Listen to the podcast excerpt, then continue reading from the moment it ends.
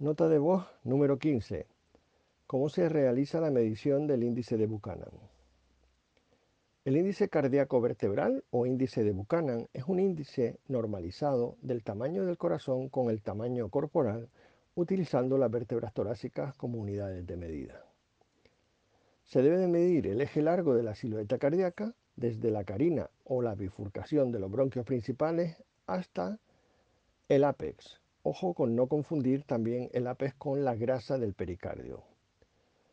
Y el eje corto de la silueta cardíaca se hace midiendo de forma perpendicular a ese eje largo en el punto más ancho del corazón, desde el borde ventral de la cava caudal.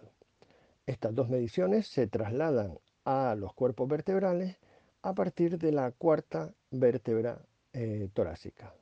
Por último, se suman las dos mediciones y tenemos un total de X cuerpos vertebrales.